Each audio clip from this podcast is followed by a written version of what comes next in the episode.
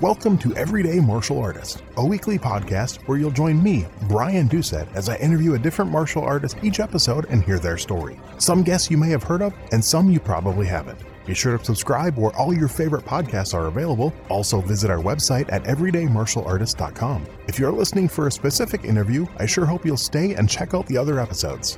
A very special thank you to Topher Williams for our custom theme music. And now, the newest episode of Everyday Martial Artist. Everyday Martial Artist is brought to you by KOOnline.com for all your martial arts needs sparring and safety gear, rank belts, uniforms, weapons, patches, and more. Wholesale supplies made by martial artists for martial artists. Visit us today at ko-online.com. Hello and welcome to a new episode of Everyday Martial Artist. I'm your host, Brian Doucette. As we do every week, a brand new guest on the show talking about their life in the world of martial arts. And this week's guest, uh, this gentleman is not only a martial artist, but he's a author. And the reason I found him, he's actually the president and founder of the Martial Arts History Museum. And I'm definitely looking forward to talking about that uh, as we get to, through our conversation here. But uh, let's welcome to the show, Michael Matsuda. How are you doing today, sir? Good, Brian. Thank you for having me on. My pleasure. I'm glad you were able to do it and glad we made it work out. So, so before it's an we, honor, sir. Definitely want to chat about the museum, but before we get into that part with all my guests, we kind of go back to the beginning. I want to know about that the very beginning what, what was that first spark? What was your first experience with martial arts? Uh 1967 1967 i was about maybe eight years old. Okay. And i was uh my mom would go to her cousin's place and uh, her cousin uh, sublet uh, all the rooms. There are a bunch of rooms there to to uh, many individuals, uh, college students, and all that. And one of the people uh, named Jose, he was a student of Ark Yuey Wong. And while I'd go, my mom would talk with her cousin, and I would go see Juan, and Juan would be teaching me kung fu. So that was my first experience, no official class mm-hmm. Uh, in 1967. And then, right, I, I did that for about maybe, uh, I think maybe six months to a year, you know, when we went there. But we went there like two to three times a week. So oh, wow. Nice. my mom loved to see her cousin. Okay. Anyway, uh, as she'd gossip there with her, I'd, I'd go to Juan's place, knock on his door, and he'd show me moves. But anyway, uh, my formal training started in 1968. I was very involved in the Japanese Community Center in Sun Valley, California. And uh, it was a judo class. That was the only thing they had back then. There was no karate, no kung fu, no anything real commercial school mm-hmm. or anything out there. Uh, but um, they were teaching judo at the Japanese Community Center. Now they normally don't teach kids as, as a rule back then. Yep. Anyone 16 under, they didn't teach you. That was just how it was. But uh, because I was part of the community center and me and my friend were there, uh, we were the two smallest kids in the group, and they accepted us because we were part of the community center. Okay. And so there was the two little us, me and Donalisa, were being uh, skinny, scrawny little kids being flipped all over the place. Fun. And uh, my dad, who had learned judo in 1926, I think, 27, okay. from his uh, his um, his friend's father, uh, n- knew the benefits of judo, so he made me enroll in the class for one year, which I did. Okay. And uh, I hated every day of it. really? I stayed, eh, we were tortured. You know, we were so small that they would flip us in the air. And before we hit the ground, they flip us again. And then they just throw us around like rag dolls. You know, we're two little kids in amongst people who are adults, you know. Yep. And uh, they really took advantage of us. So it wasn't too fun. I didn't enjoy going it. I hated every moment of it. wow. Uh, one year to the day after I finished, I quit. And lo and behold, in school. The school bully was jumping on everybody's back for uh-huh. some reason, and he jumped on mine, and I flipped him. nice. And uh, I said, "This works." So great. I didn't continue in judo, but uh, dummy me, I enrolled in jujitsu. Dummy me because I, I wanted to get away from judo. Yep. But you know, of course, going to jujitsu is not, not getting away from judo. Not much better. But uh, I did judo, and then some guy came in named Al Dacascos, oh, and nice. he started demonstrating in in the school. You know, he was a friend of the, the instructor, and Mhm. and he wore this black outfit and he had these these uh, you know circular moves and i said that's it that's it that's the style i'm going to take but unfortunately i couldn't find it so i enrolled in a karate class i did that for about a year Okay. and then my mom found an ad in the valley green sheet back then they had a newspaper called the valley green sheet Okay. and daily news and there was a kung fu class being taught at the ymca Okay. and that was it that was the early early early like 71 73 or something like that Okay. early uh, before the Bruce Lee boom and all that. Right. Uh, I started taking kung fu, and that was it. Loved it ever since. Uh, it was under Lyle Fujioka, who was under Buck Sam Kong. So uh, I trained with Lyle Fujioka for three years, and then went to the main school and continued my training with Buck Sam Kong and Vernon Rieta for about ten years. Uh, in between that time, a lot of this overlaps, you know. Yeah. In between that time, one of the guys who came into the school uh, was uh, he was kind of a wimpy guy. He wasn't very good, but uh, he was a teenager just like me. He was just a little older, and he was learning a, a martial art, uh, you know, in, in college. And he said, "This guy's teaching me some kung fu." And I said, "Great, okay, the more the merrier." So uh, I said. He's teaching you at college he said yeah he said well why don't you he goes i'll teach you whatever i learned so he was uh, um, when i was already in the kung fu school uh, this gentleman uh, was a beginner in the kung fu school Okay. i was already advanced in the kung fu school so i would teach him the tiger style Hung Gar uh, kung fu Okay. and then he would teach me this new style of kung fu. So we were exchanging, you know, Yep. back and forth. So little did we know that the art he was studying was called monkey kung fu. okay. So I trained with him uh, together about 35, maybe over 35, close to 40 years. We Wow. became the best of friends. We did monkey kung fu together for 40 years. I still continued my Hung Gar Shaolin kung fu. Okay. And in the meantime, I took uh about a, a year of training in um, uh, Jeet Kune Do under one of Dan Inosanto's students Oh. when I was going to Chinese school to learn Chinese. Okay. And I took a little bit him because it was part of the classes. hmm And then uh, I trained with Cecil Peoples doing uh, kickboxing uh, back in the early 80s, I think Nice. it was. So that that's my whole gambit of, of martial arts from mainly Kung Fu has been my favorite of all. But uh, I love kickboxing, love kickboxing. I still teach Kung Fu today. hmm And I'm also doing a little bit of Crane Kung Fu as part of our system as well. Okay. So, but but mainly monkey kung fu. Um, uh, COVID, you know, canceled my classes, but now we're being able to restart them. So I'm going to restart teaching monkey kung fu in about a month, Okay. And that's it. About 53 years total Nice. in the martial arts. Let's back up just a little. So, what? Uh, obviously, you said you did the judo for a year and you hated it. So, what Right. what made you want to continue with martial arts after after hating it for a year? What what what drew you to continue to study and made you want to go and seek out other styles? Uh, flipping the the bully. That, was, that was it. Okay. you know, I'm a skinny, scrawny kid, and I'm a real nice person. I've always been a nice person my entire life, and people tend to take advantage of nice people. Yep. And I, I I'm still a very nice person. And lo and behold, this guy was jumping on everybody, and he thought I was easy prey. Like still today, they think I'm easy prey. They Mhm. find out quickly I'm not. But but uh, I thought I was easy prey, and then he jumped me in instinct. I flipped him, and uh, that was it. That sealed the deal. And I knew I was going to take martial arts for the rest of my life. And uh, I just had to find the one that fit me best. Okay. So, what made you want to start teaching? You know, you started you know trading ideas with friends and working out with. What made you? Uh, what drew you to the teaching part of martial arts? Because I know a lot of people don't teach. They just they're students their whole lives. They never teach. Some people I talk to say that they they learn better once they started teaching. Just kind of curious how, how you got into teaching and and what uh, what was it about that that appealed to you? Um, you know, my father has always been a, a leader. He was the head of the YMCA uh, in our area of our group. He was uh, always uh, somehow taking charge as, as being the person in charge. And so he put those leadership qualities in me, I think. Okay. you know, from a young age. And he was always busy scheduling and know, making speeches. And I learned to make, I became a public speaker because of it. Mhm. Uh, doing public speaking at eight, uh, nine years old, I think. Nice. My father forced me to be a public speaker.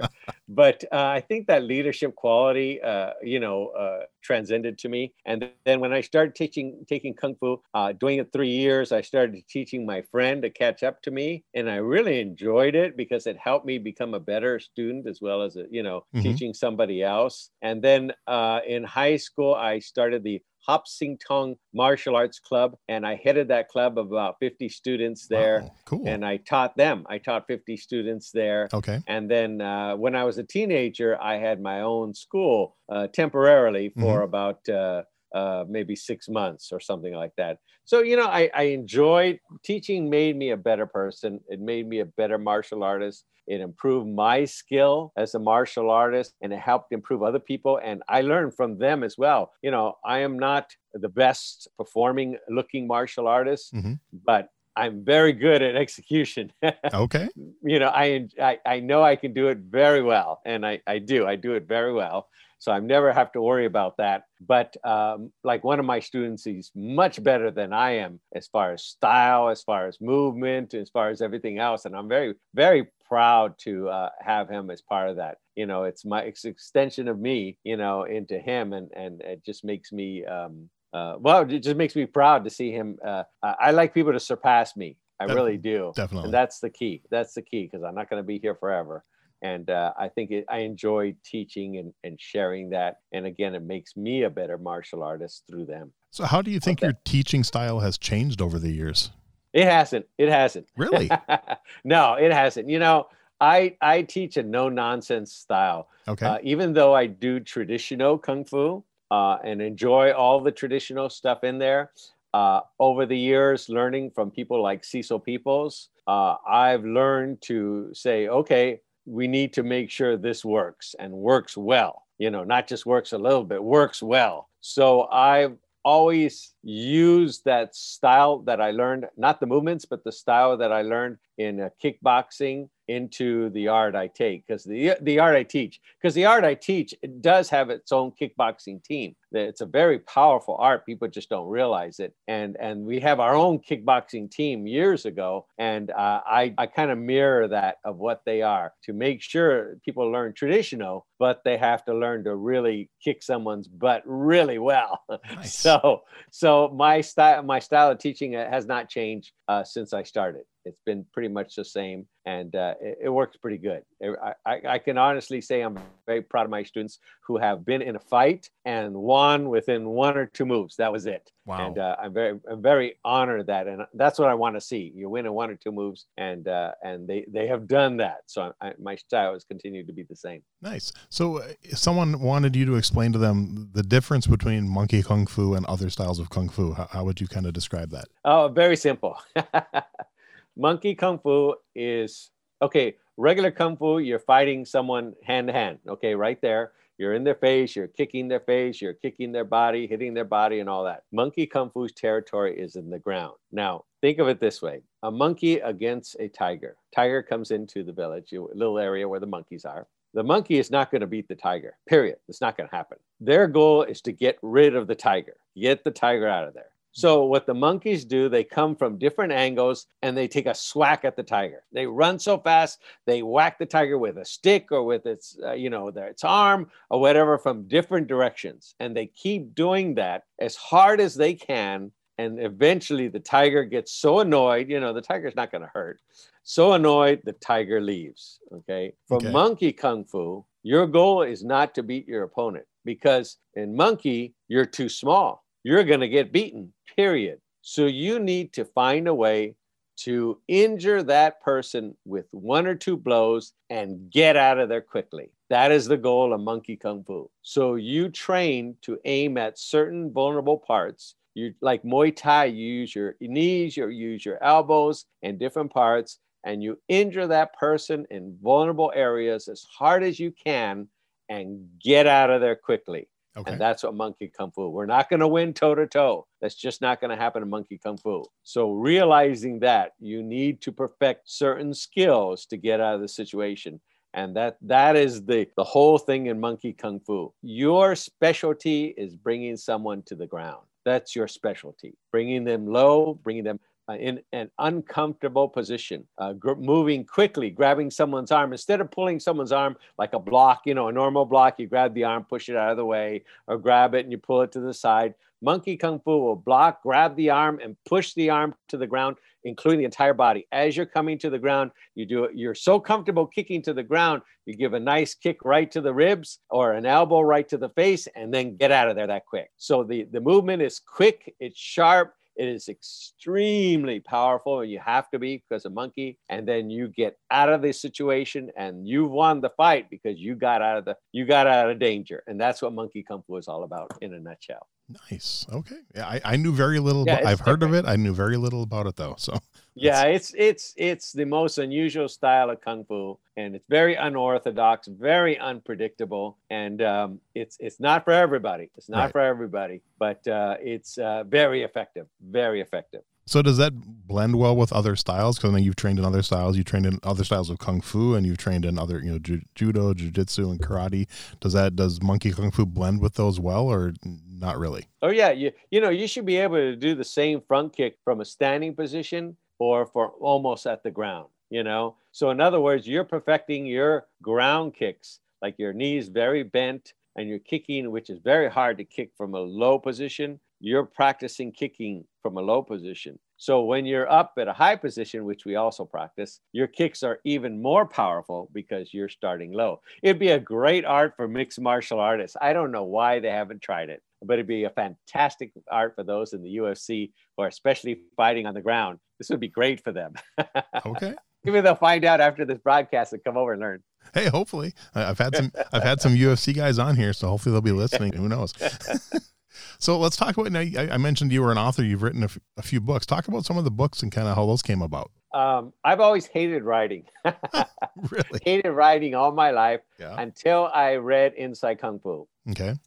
Black Belt, actually Black Belt magazine. Uh, when I was in high school, uh, I was I was already doing kung fu, and uh, I actually I was doing martial arts before that. And then uh, the magazine Black Belt magazine was out there, and I thought this was cool. I get every issue, and Inside Kung Fu came out. Once Inside Kung Fu came out, I said, okay, I want to start doing something with a magazine, and the best way for me to do with a magazine is to write for the magazine. Mm-hmm. So I went back to college. I, I was still in college I was uh, just after high school, and uh, I went and got a journalism degree, and I contacted Inside Kung Fu, and uh, they were already doing articles on uh, my instructor, and uh, I was part of that, and uh, and we were already doing that. So I said I'd like to do some writing for you guys, and they said okay. The, at that time, they had great editors, right? In the early days, it changed later, but in the early days, they had really great editors, Inside Kung Fu, and they gave me an opportunity to start writing, and that was it. My first story was a cover story of Bruce Lee in 1983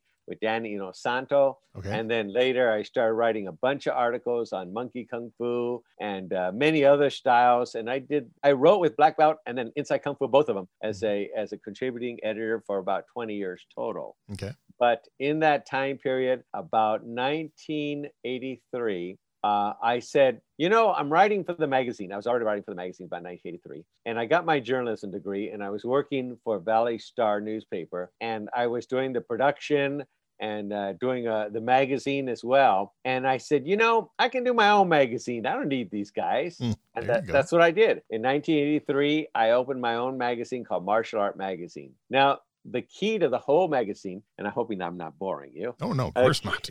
the key to the whole magazine is I was working there as in the newsroom uh, for Valley Star College, and they had a new equipment that just brought in back then. It was a, a typesetting machine back then before computers, okay. and um, they, it was brand new, and none of them knew how to use it. Mm. Fortunately, I had gone to school at LA Trade Tech for a year and learned that very machine. So I made a deal. I said, I tell you what, I will teach you guys everything about that machine, and you let me use the college to make my magazine. Nice. Use all the equipment and everything. And it was a deal. And that's where it was. That's how Martial Art Magazine was launched. It didn't, it cost me just like a $2,000, I think, total to start the whole magazine. I ran it for about four years, never lost a dime on it. And then, uh, so that was, uh, that was pretty cool. Uh, unfortunately, it wasn't doing what I wanted. I wanted to cover more history, but I kept getting tournament ads. Mm-hmm. So I had to focus on tournaments. And then someone made me an offer to buy the magazine because they wanted to do more tournaments. And so I sold it right there in 1988. Okay. Uh, but, you know, during that time period, uh, I, I started writing books uh, on my style, Monkey Kung Fu. But as I started doing the mag- the museum here, and we'll get into that yep. later, uh, I started writing books for the museum. So I've written about maybe uh, seven books for the museum, and then I've written uh, children's books, and then I started writing books on other people as well. So I think I've done maybe uh, 15 books I've written, uh, all published, uh, some with a publisher, some with self publishing, some with self printing. It varies, you know, on all that. But yeah, about 15 books total. I try to do an, a new book every year. I do my best to do a new book every year. Okay. And uh, so I've gotten to the point I actually enjoy it a little bit. well, you, you mentioned uh, uh, kids' books, and I was just looking through some of the list here on Amazon and came across this one. The Ad- Adventures of is it Ichi and his friends? Just talk a little bit about some of the kids' books and what was the the purpose behind those.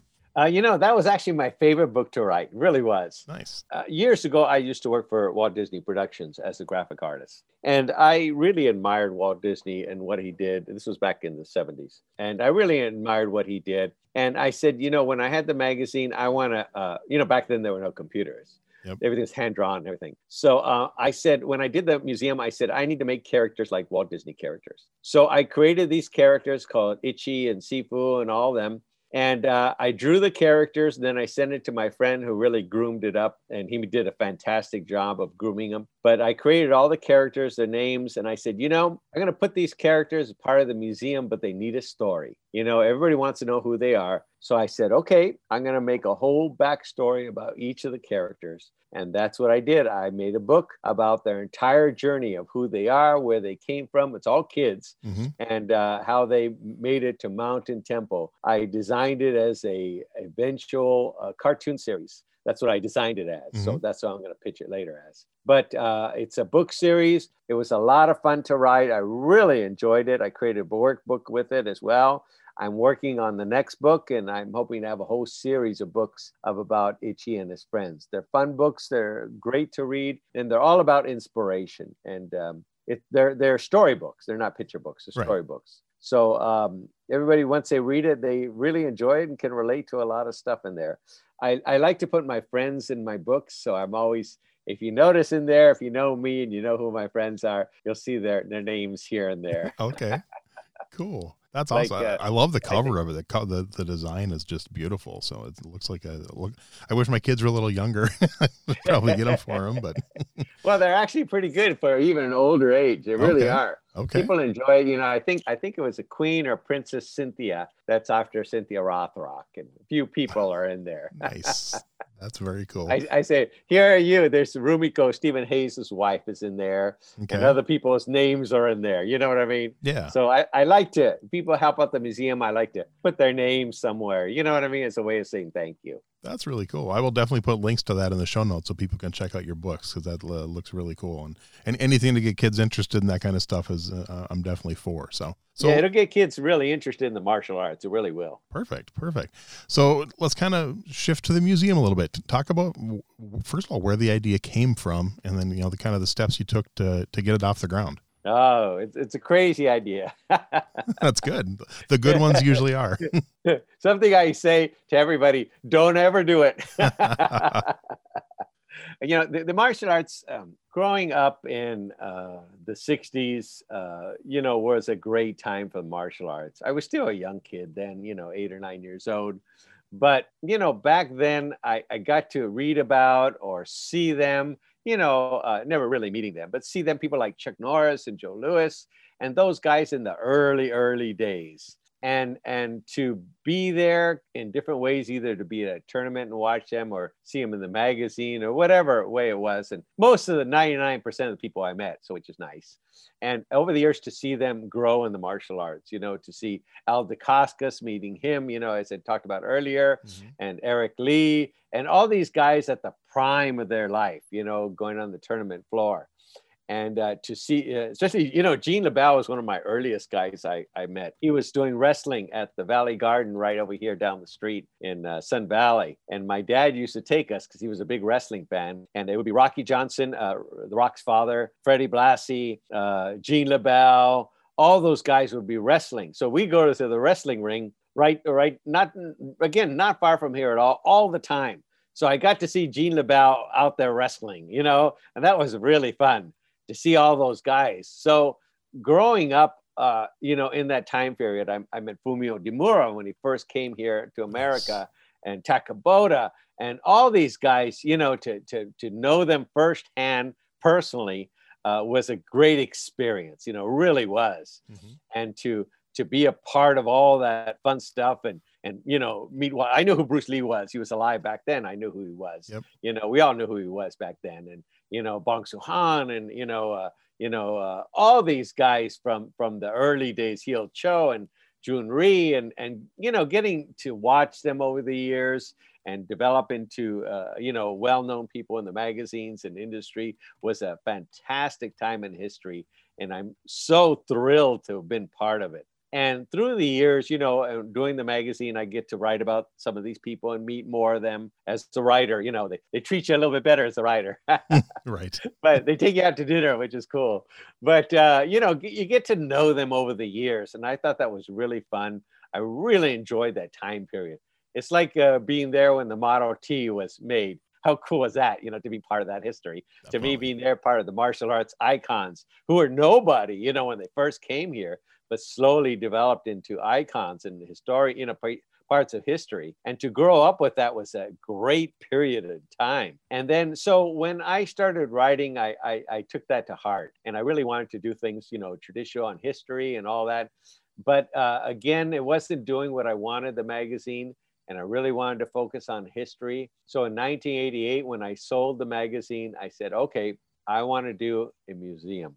I think a museum would be a fantastic way to keep our history alive because nobody's doing it. Oh, mm-hmm. someone had tried a Bruce Lee museum. It was just a storefront, you know, right. somebody's store. It only lasted about a year. But uh, I said, I, I can't go down that road. You know, I can't do that. So I need, if I'm going to do this, if I'm going to do this, I need to do it right. So I talked with a few people, Doug Wong and a few others about the idea. They thought it was a great idea. And I said, okay, uh, I know nothing about doing a museum. And it would be foolish of me to open a place and start putting stuff on the wall that I knew nothing about. You know what I mean? So I had to make sure it was done right, it was done professionally. I didn't need it to fail. I needed to make sure it was going to continue. So I went back to college for another eight to nine years. I went, I took uh, classes on uh, public relations, on marketing. I got a degree in business. Wow. Uh, I went to the American Film Institute for three years. I learned how to be a producer and editor, how to edit uh, videos. I learned how to do museum design, museum decoration, museum restoration. I had to learn bookkeeping. I had to learn everything possible you can think of from programming to, uh, you know, from artwork to everything you can think of in starting a museum. I did not want to be someone again, someone just put something on the wall. You know, mm-hmm. I need to make sure this was going to work and done professionally. You know, we, martial arts is wonderful, but so many areas are not professional at all, you know, which is sad to see. Yep. And I think we need that professionalism because people don't take us, you know, as martial artists as professionals. We need to show them we are, you know. So I thought uh, by learning everything possible on how to do a museum, I had to do first. And that's what I did. I worked as a producer, I produced commercials and all that as a livelihood. And then uh, about 2003, no, yeah, 1999, I said, okay, I know enough. I feel I know enough uh, that to go forward with a museum. I had it registered as a nonprofit 501c3 and my friend Firebores Jacques helped me put it on the internet because back in 1999, the internet was still really new. Yep. And uh, we got it on the internet and officially launched the museum on September 15th.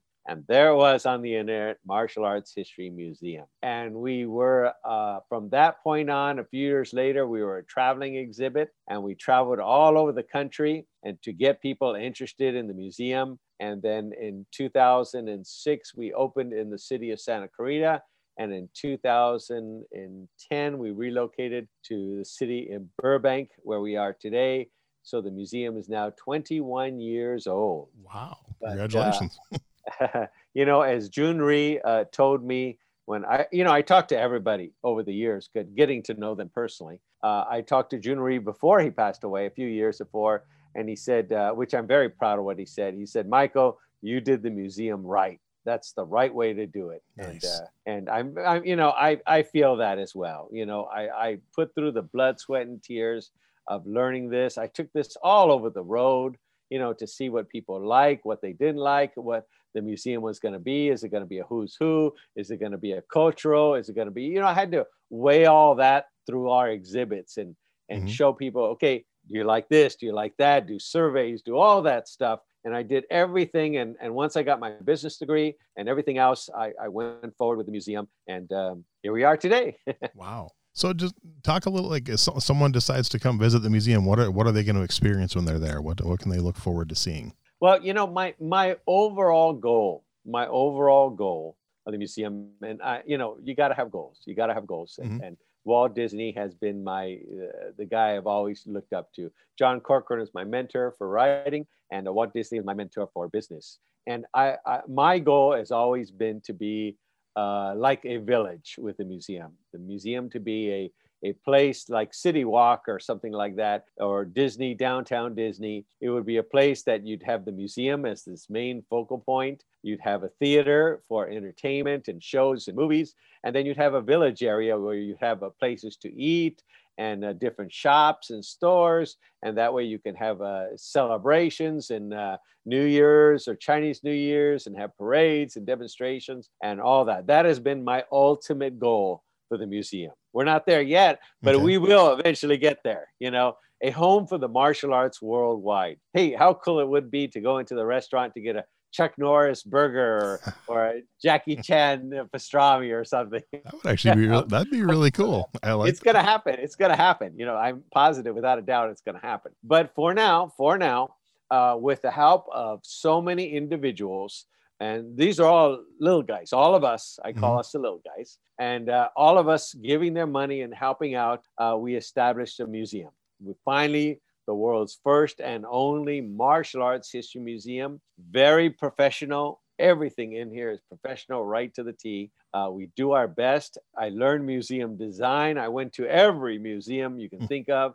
I want to say thank you to the Natural History Museum, the Japanese American Museum. Uh, many museums have met with me personally, taking me out to lunch, taking me all over their place, showing me how they did it. And I'm so grateful that the museums just helped me out. You know, they didn't feel me as competition. They wanted to help me out, which they've done. That's great. And so I'm very grateful for that.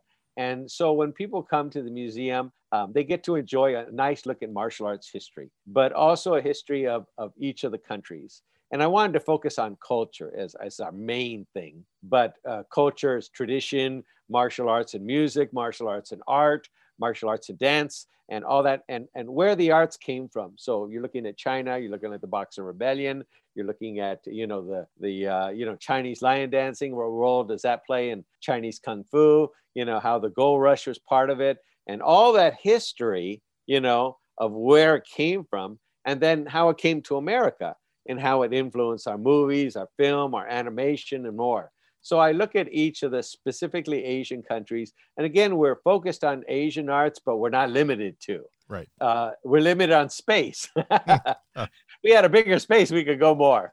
But but for right now, uh, you look at the country of Japan, where the samurai, the role they played, the artistry of the samurai sword, uh, what it meant, uh, the kabuki theater, and how they had samurai plays and different things like that. You look at uh, Muay Thai, you look at the Filipino dancing, you look at the Chinese uh, Lua, I mean, uh, Hawaiian Lua. You look at all that stuff. You look at anime. We have a section on anime, the history of anime and the influence it had on martial arts. And then we have a section on uh, movies, movies and magazines. Nice. The TV and the timeline, the whole timeline of where martial arts began and the films and TV and all the way to current day. So it's a nice lesson in history. You know, it's just like you're going to the Natural History Museum or somewhere learning about the history of a country and, and all that. We do that here. This way, people who, who never know anything about martial arts, which majority of the people that do come are, uh, they get to learn everything, you know, unique about the martial arts, how it came from, how, you know, King Kamehameha did this and how this means and what that means. And they, they leave here with a, with a new sense of history and a more appreciation for, for the martial arts. I love it. I love I love that you're doing this, and I hopefully I'll get to visit it someday soon. So, so talk a little bit about the Hall of Fame. Uh, I was kind of reading through the website and seeing that looks like that's been going since about '99. Just a little bit about like how how the people are picked for that and how that goes. Well, uh, before I get into that, okay, um, you know, one of the things about the museum is um, I didn't want it to be uh, just a museum. We needed to do more.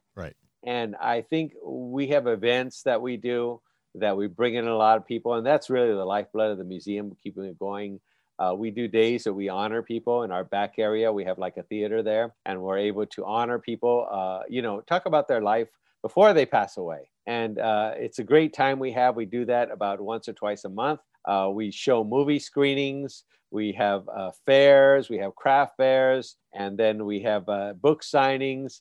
And then we also do a lot of humanitarian work. We do a lot of classes for those who don't know how to do stuff for work, for on the internet, or how to do your YouTube, or how to write a book, or how to do different things, get into acting, wow. or you know, different things to to help in humanitarian wise. We we do blood drives. We collect uh, old uniforms that people don't want to use, and we work with other schools to distribute them for kids who cannot afford uh, uniforms and we work with Make a Wish Foundation and uh, a lot of things that we do that humanitarian wise that I think it's important for the museum. Uh, it's great to have a museum, but we need to be part of the community, not only this community, but the world community. Right. And by doing special drives and funds and different things like that, I think that's very important for the museum to do. You know, there are a lot of great martial arts supply companies and they do wonderful things and they make a lot of money which we are so happy they do. Mm-hmm. but it's important to give back in different ways you know you, that's what we're going to be remembered for in the end you know giving back.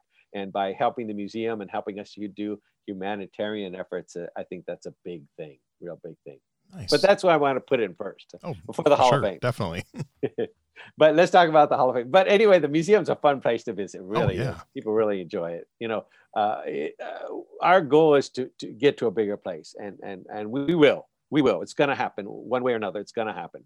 You know, you just got to keep pushing forward. But anyway, the Hall of Fame. Being in the martial arts for 53 years, I've seen every Hall of Fame come and every Hall of Fame go. Hmm. there, you know, there are so many Halls of Fames. They're just all over the place. Most of them, 99% are money making, you know, things to get people in. But you know, uh, I am, I, I will never see any say anything besides that. You know, uh, bad about anybody's Hall of Fame. I think people should receive recognition, and I'm very pe- happy people are receiving that. People have done a lot for the martial arts. They have sacrificed so much. They may not have done it in a historic, uh, you know, something historic, but they have done great things. Many people have done great things and, you know, given confidence to kids and helped, you know, uh, in different areas, they have helped the community. And I'm very proud when people get recognized. You know, I really am proud of that.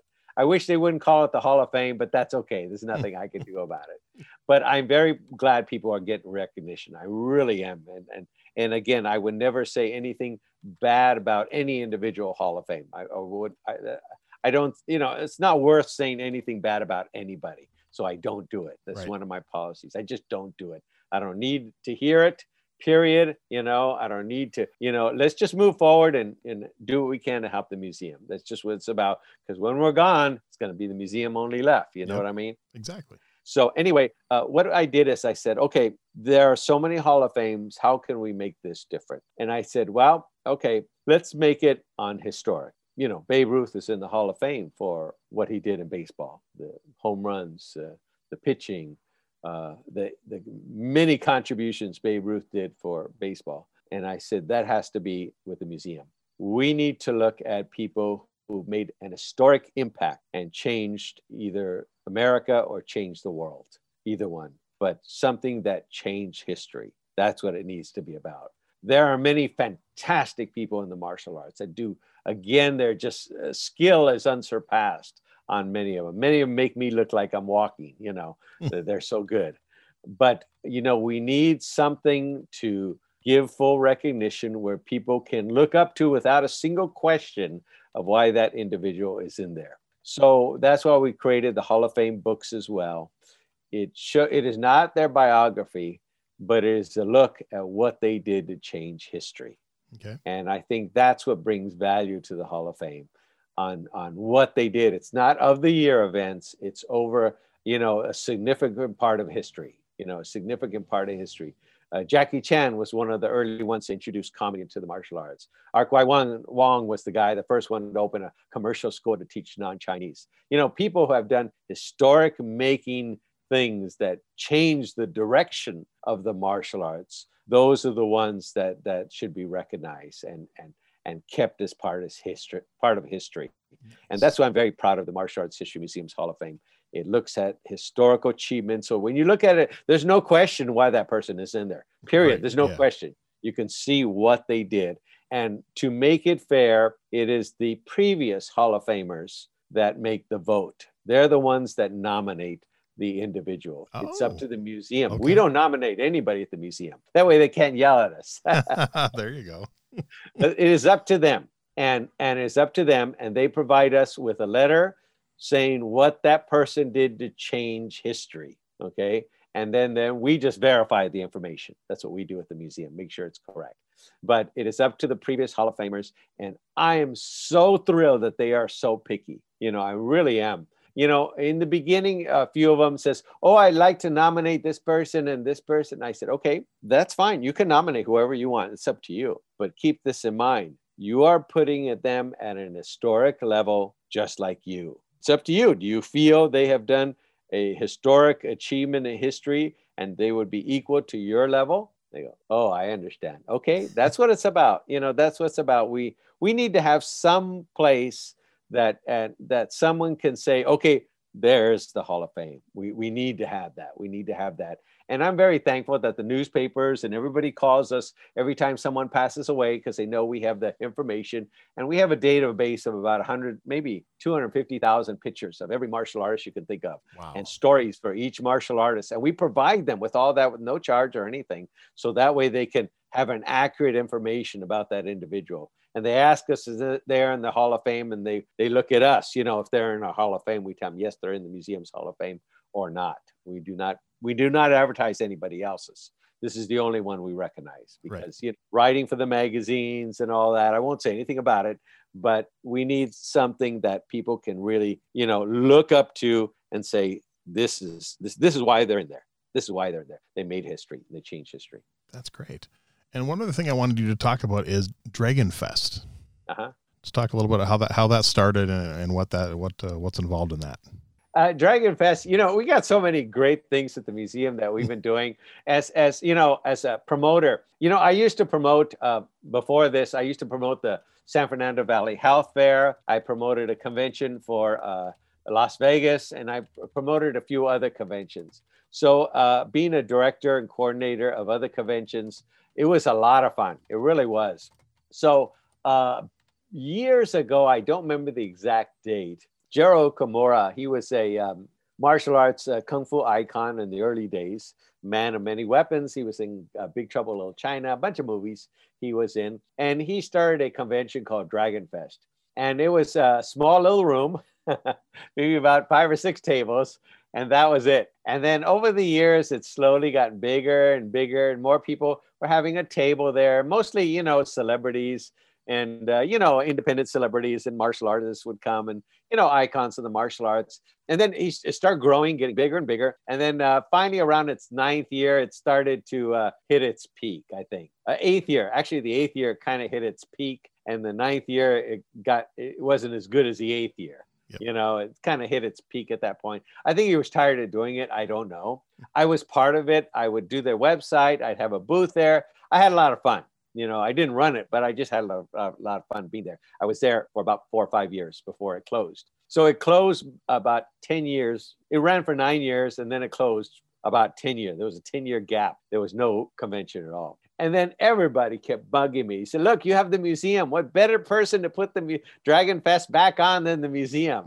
and for years, they kept bugging me. And I said, Okay, okay, I gave in. I said, Okay, I know how to do a convention. I've done it before. So I did. I, I arranged a place. I got a hold of everybody who used to be at the other place at the old Dragon Fest. And I said, Look, at with your blessing, Gerald, is that okay? And he said, You have my blessing. Go for it. And I said, Great. Okay. So we started the museum. The museum restarted Dragon Fest and everybody came back. Everybody said, We're back. Dragon Fest is back. And the old flavor of the Dragon Fest was there again. And uh, everybody came back. And it's been, you know, growing bigger and bigger and bigger ever since. And now we do classes on uh, school management and working out and techniques and, uh, you know, bunch of different things that we do as part of the convention. So it's a lot of fun. It is a huge reunion of martial arts icons. People who haven't seen each other 20, 30 years, there they are, you know? So it's really fun. Uh, I have a blast. I really do have a blast, even though I run it. I have a blast doing it. It's just, I hate for it to end. You know, it's that fun to do. And everybody comes by and most people, 99% are very gracious. We have a few, you know, that uh, always want to get in for free. You know how that is. But uh, anyway, we try to ignore them. But uh, everybody pretty much has a fun time. You know, they come in at 10 or 11 and they don't leave. They stay till we end. We have to shoosh them out the door because they're having so much fun. You know, nice. you know, people have, oh, I haven't seen my instructor in 40 years or whatever. And there they are. And people say, I wanted to come here just to say hello to you. And I say, oh, hello, how are you? And meet you. We have performances, we have music, we have dancing, we have demonstrations, you name it. It's a, it's a great event. It's a two day event and uh, it's just a blast. It really is a blast. And uh, it's, it's more about, um, of a, I think of it as a big reunion for a lot of people haven't seen each other, but it's a great way to push your stuff and get it out there, you know, especially now, you know, push your wares and different things out there. Uh, we have a great time. It, it, we've hit about our, so far about 3,000, close to 3,000 people wow. at our last one. And then, of course, COVID hit, yep. and we'll see what happens at the next one. But uh, it's going to be next year, so we'll see what happens. But uh, Dragon Fest is a great time. Cool. It's a great convention. I have a lot of fun. And um, that's it. Dragon Fest is just great. Hey, I'm hoping to make that too. I, I, I need I actually need to get back out to California for a visit, so maybe I'll plan it around those dates just uh, so I can sneak up and go to it. It'd be kind of fun. Yeah, it is a great time. It really is. You're, gonna, you're like a kid in a candy store, you know. Everybody's there, you know, from the Karate Kid people to different movie stars and yeah. different icons of the martial arts to MMA guys and you know these bare knuckle guys and all this stuff. It's pretty fun. It'd be fun. Maybe maybe if I can get to the point and get there, it'd be fun to actually do the podcast live from Dragon Fest. Maybe. Oh yeah, we do can, a lot of broadcasts yeah. live there. We do. We do. Yeah. Cool. So we got a, a, few questions to kind of fun ones to wrap it up and, and everything. So I'm just kind of curious, what are your, I know we talked a little bit about, you mentioned a little bit about like MMA and monkey kung fu. I'm just curious, what are your overall thoughts on, on MMA coming from a more traditional martial arts background? What are your thoughts on MMA and the UFC? You know, I appreciate anything that will promote the martial arts, you know, that will promote the, the arts to everybody. Um, doing martial arts, I think everybody should do. Everybody should do martial arts. Agreed. You know, gives you confidence, you know, gave me confidence. You know, it helps you defend yourself. Uh, it makes you a more balanced person. As Arno Youkita said, uh, martial arts uh, made me a better man. Uh, martial arts, um, if if you're going, especially you got to go to a good school first of all, anyway. Mm-hmm. But you know, martial artists can, you know, uh, we can combat so much if we all do martial arts. It helps us create goals, setting opportunities to reach another goal, to reach another belt. It helps us be, become a better public speaker and get more confidence. It helps bring people out of their shell. You know, people have uh, different uh, challenges, life challenges, and it helps them overcome their challenges. I know my friend, uh, instructor, uh, teaches some uh, kids who could barely talk and barely walk and in in a few months there they are doing you know a few moves and actually talking back and forth because nice. the confidence martial arts brings so I, I am just the biggest advocate for the benefits of the martial arts. Uh, we can solve so much if we all did martial arts working together. You know, we can solve so much. And uh, the things, the, the inspiration it puts in us, you know, um, I, cannot say enough of the great things that martial arts does. So anything that will promote it from MMA to movies to Batman to anything to promote the martial arts, I'm always in favor of you know i may not agree with all the the the you know the you know the the fighting on the ground yep. and all the different rules and all over the place and in the mma and all that but that you know it's another just another evolution in martial arts. You know we went from judo to karate to uh, kickboxing to tournaments and all that stuff. You know we go through evolutions in martial arts. And i think anything that that again can promote the arts um, you know i think is a good thing. I really do uh, I know people uh, say this art doesn't work and that doesn't work and that's making us look bad and all that. And I understand. I completely understand that.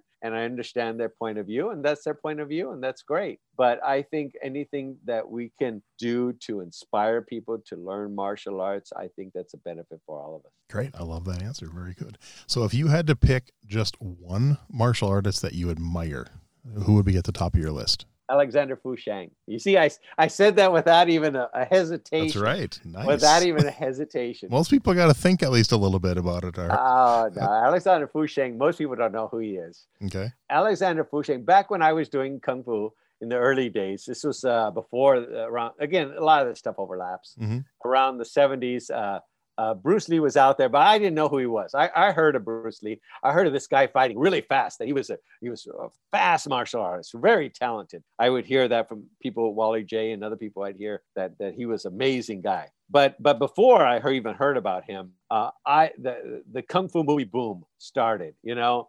Uh, with the five, five fingers of death and all that stuff, and and I was going to the the theater in Chinatown, and and uh, 69, 70, something like that, and um, there were the Shaw Brothers movies.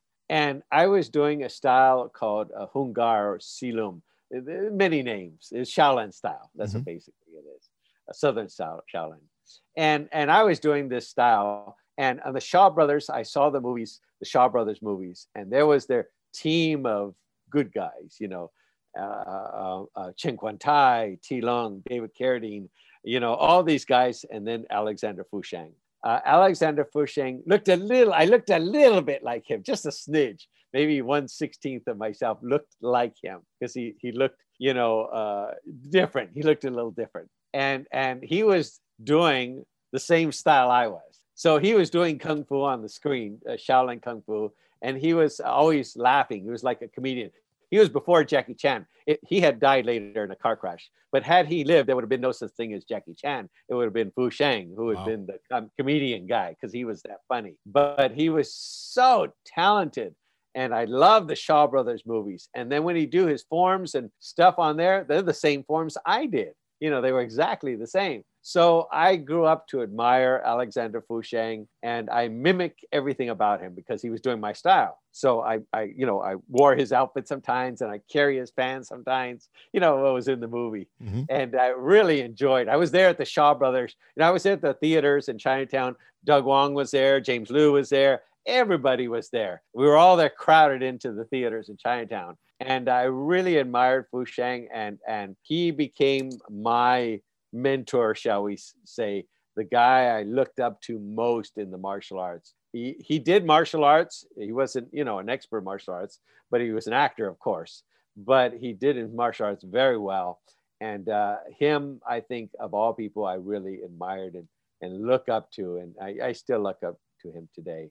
Great. So I'm glad to have a uh, someone made a some someone else made a statue of his a bust of his head and donated it to us. And I said, How did you know? That's cool.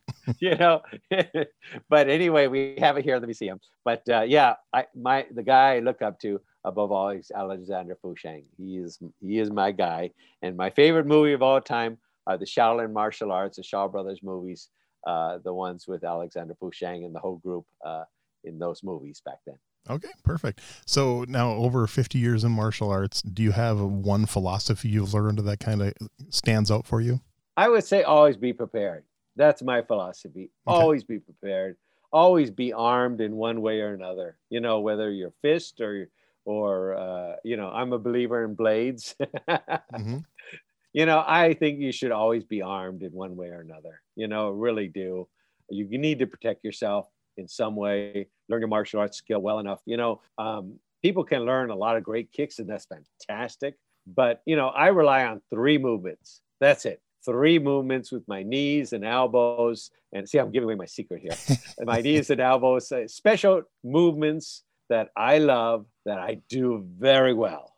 You know, I say, look, you, you can probably beat me, but I'm going to hurt you real bad. there you go. So, you know, but thankfully I never had to really use it. I only used it twice in my life. But I think people should should know, uh, especially a couple great moves be armed with those moves and that way they can get out of, of different situations you know you got to be able to protect yourself and i think being armed and either learning martial arts and be armed with your hands and feet or whatever techniques or, or whatever else you need to do protect yourself i think that's important especially today today it's it's horrible out there and i yeah. think more than uh, you know i just someone almost tried to carjack me the other day wow and uh, thank god i'm armed but you know, it ended quickly. That's good. Always but you know, yeah, you you know you do. You not always uh, you always have to be prepared, but you always need to be armed in some way, and and especially protect you and your family. You really do. And I think uh, above all, even though learning martial arts is wonderful and everything else it brings, but keep in mind the goal of martial arts is to defend yourself. You know what I mean? and that's the ultimate goal. And i think that's important that we all be able to you know find those techniques find those movements whatever you need to be able to defend yourself uh, you know appropriately. Perfect. So now you, you, you can't you can't pick one of your own. What's your favorite martial arts book book oh my god you know i read this great book with Gene LeBell that was really fun uh, a while back i just finished steve sexton's book oh. about um, uh, doing a, a, roadhouse fighting. That was pretty pretty fun. Nice. I try to read a book every year. I do my best, you know, every couple of years because I'm mm-hmm. writing usually the yeah. book itself. I was reading this one. Uh, it's called. Oh, where is it? It's right there on my desk. Let me see if I can see it. It's Bruce Lee's. Uh, it's got a red cover. It's with. Uh, it's a story of the early days. Gosh, sorry, I can't remember it. The name of it but it's about the early days of Wally Jay oh, and yeah. uh, the uh, Bruce Lee when they first met Bruce Lee and Leo Fong and all those guys. Uh, I forget. And then I'm also reading uh, Darlene Parker sent me a book uh, from Elvis and uh, and Ed Parker. So I'm reading that one as well. So I'm reading two books at the same time and getting through those. So those are pretty good. I, I'm enjoying the Ed Parker one. That's pretty fun. I really enjoyed that, but I'm really enjoying the other one. I wish I could remember the name oh, it's got a different name. It's got a red cover, and uh, I've, really gotten into it. But it talks about the early days. You know, it's kind of cool. They talk about the early days. Talk about Leo Fong, which I know Leo Fong very well, good yep. friend of mine, and all these guys. You know, Wally Jay and and uh, you know uh, all you know Tio Sega, and those guys are in the book. And I said, Hey, I remember that. You know, I remember they were doing those parties or this event or that Lua or that and here it is in the book, which is kind of cool to see. So okay. I, I, do my best to to to read uh, a couple books a year. I, am trying to write a book every year. I've been really bad this year, hmm. but uh, you know, I, I I think it's it's it's important we do reading and uh, and and reading a few books. I love the Star Wars books. I read some nice. Star Wars books. They're a lot of fun to read that, and I like to read kids books uh, because I'm writing kids stories. I just read some Goosebumps one, and those are pretty fun. Makes sense. You know, great writers. Oh my God, they're so good. And I use some of that style into my books. I say, oh yeah, I thought of that, or that's pretty good the way they approached it. You know, this way. I'm going to do my book sort of that that approach to that movement. You know, that that little part or something like that. So children's books, I, I really enjoy reading. They only take me a few days to read. Yeah. But th- those are pretty fun. The Goosebumps books. They're, they're pretty fun to read. Yeah, I used to read a book a week, and I'd love to get back to that. I, you know, for know. for about six years in a row, I read a book a week, and I and I about two years ago, I just slowed down and I, maybe I'll do, I'll still do 10 or 20 a year, but I need to get back to doing a book a week. I know, you know, trying to write this. I'm trying to write the, the next volume of the Hall of Fame. At the same time, I'm writing press releases for the museum, you know, every couple days, and then trying to do all the rest of it.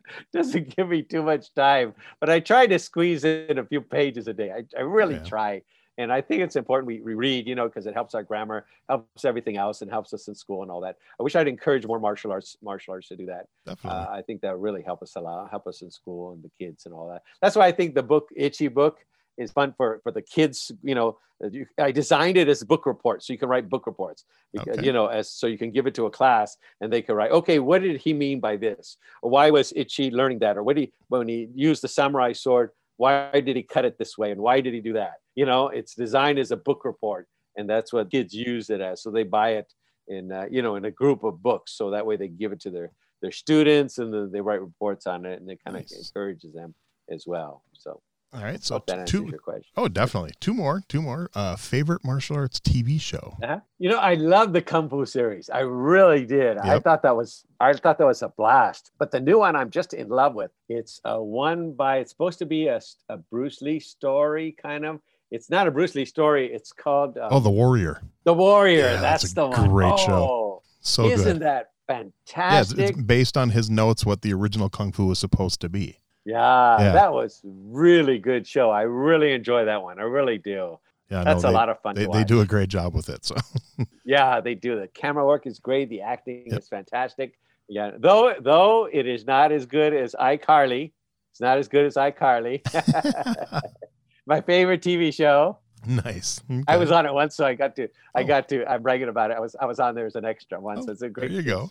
But nice. anyway, uh, yeah, that that the Warriors fan fantastic TV show. I really, really enjoyed that a lot. I really do.